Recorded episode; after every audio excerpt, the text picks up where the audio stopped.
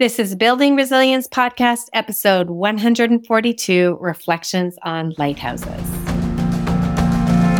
Welcome to Building Resilience, a podcast where theory, practical strategies, and inspiring stories show you how to unlock your best life. I'm your host, Leah Davidson. As a certified life coach, speech language pathologist, and nervous system resilience expert, it is my mission to teach you how to be more resilient to life's adversities. I will show you how to manage your mind, befriend your nervous system, process your emotions, and even eliminate stress. It's time to do more than just survive. It's time to thrive. Let's get started. Hello, everyone. Welcome to the Building Resilience Podcast. I am so happy that you are here today. Before we get started, I just wanted to let you know if you are interested in taking a deeper dive into your nervous system, whether it be that you are a coach or you are another helping professional that wants to serve your clients more holistically, or if you are just somebody who wants to get to know your own nervous system and how it can work in your own life, then my advanced training in nervous system resilience is now open for registration. I have divided the training into two different levels, and level one gets started in the middle of September. So there will be a link in the show notes. If you are interested, then reach out. You can sign up right away. If you want to have a couple more questions answered, then please reach out to me and I am happy to answer them.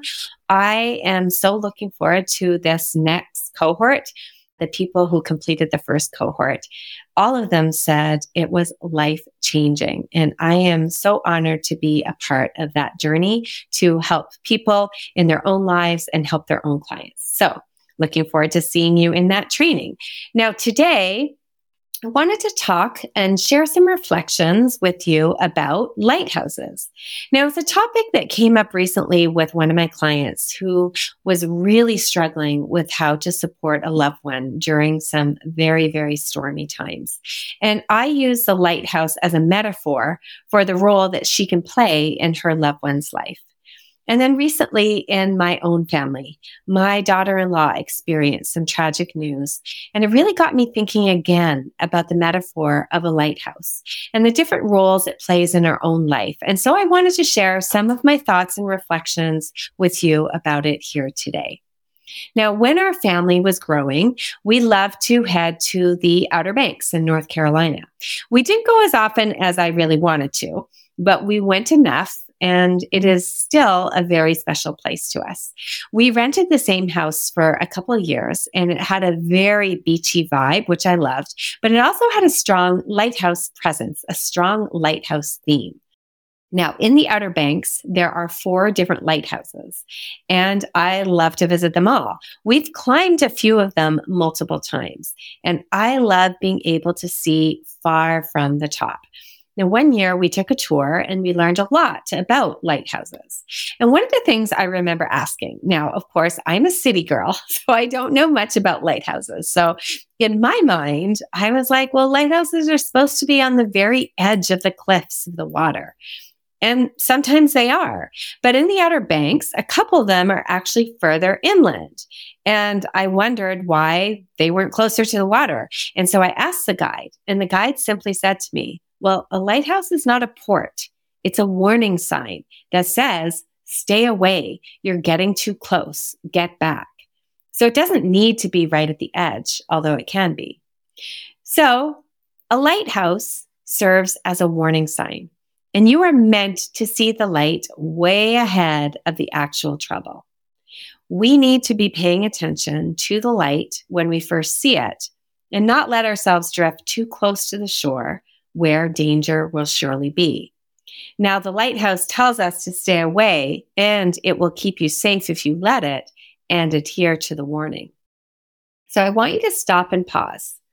Are there times in your life right now where you see light and it's serving as a warning sign? Are you paying attention to it? Do you ignore the warning signs? Are you familiar with your warning signs? Now, sometimes the light is an indicator for us to slow down. Sometimes it's an indicator that we need to check something out or take care of something. Sometimes it's a light that is telling us we've gone too far and we need to change, that we need to course correct. Are we in tune with that light? And of course, to me, often that light represents our nervous system because our nervous system can serve as a warning sign. Our nervous system is often indicating to us when we need to slow down or speed up. So are you paying attention to that warning sign? Now, a lighthouse is also immovable. It just stands tall as a warning. It's not able to rescue and it's not meant to rescue, which kind of ties into the next role of a lighthouse. In addition to being this warning sign that you're getting too close and you need to stay away, it can also serve as a guiding light. Now, when my kids were growing up, we used to have what I called the quote of the week. Now, every week I would find a quote and then we would all discuss our quote during our weekly family night. That quote would hang in our kitchen for the week and often I would write a blog post about it. Now, sometimes my kids would find their own quote and want to share it, or even better, they would make up a quote and they would want to share that. So one year, after visiting a lighthouse in the Outer Banks on one of our trips, a very young Zach called me into his room and told me he had come up with a quote. And here's his quote. Always know where the light is because when you do, it's smooth sailing ahead. Now, if you follow me on Instagram at Leah Davidson Life Coaching, I will put up a picture of the card that he made with the quote because he also drew a little lighthouse on it. So this really is another role. It's a guiding light. Where are you going? The lighthouse illuminates a path. It gives you direction. Lighthouses are used to help with navigation. A lighthouse can symbolize that you're close to home, a constant light that welcomes you and will always be there to guide you home a sign that you are reaching calm waters. Now, this really has me thinking of our role with the people that we love, especially with our children or people that we are caregivers to, especially when they may be going through challenging times. Often, when we feel helpless, hopeless, maybe we feel like we're deeply entrenched in team hypo, or we're watching a loved one deeply entrenched in team hypo, all we can do is be the light we can keep shining. When others are on the stormy seas of life, even though we may be tempted to head out in a rescue boat, sometimes our loved one is too far. So all we can do is be the lighthouse and shine. Be the light that they can see in the darkness.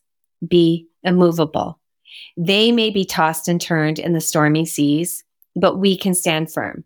We can shine for them to know that if they go towards the light, there is safety not far from it. We can help them navigate. We can help guide them to safety. I had a conversation with another one of my kids who wasn't quite sure how to handle the tragic news that my daughter in law received. They actually weren't sure what to say or what to do. And so I simply counseled them. I said, it actually doesn't matter what you say or do.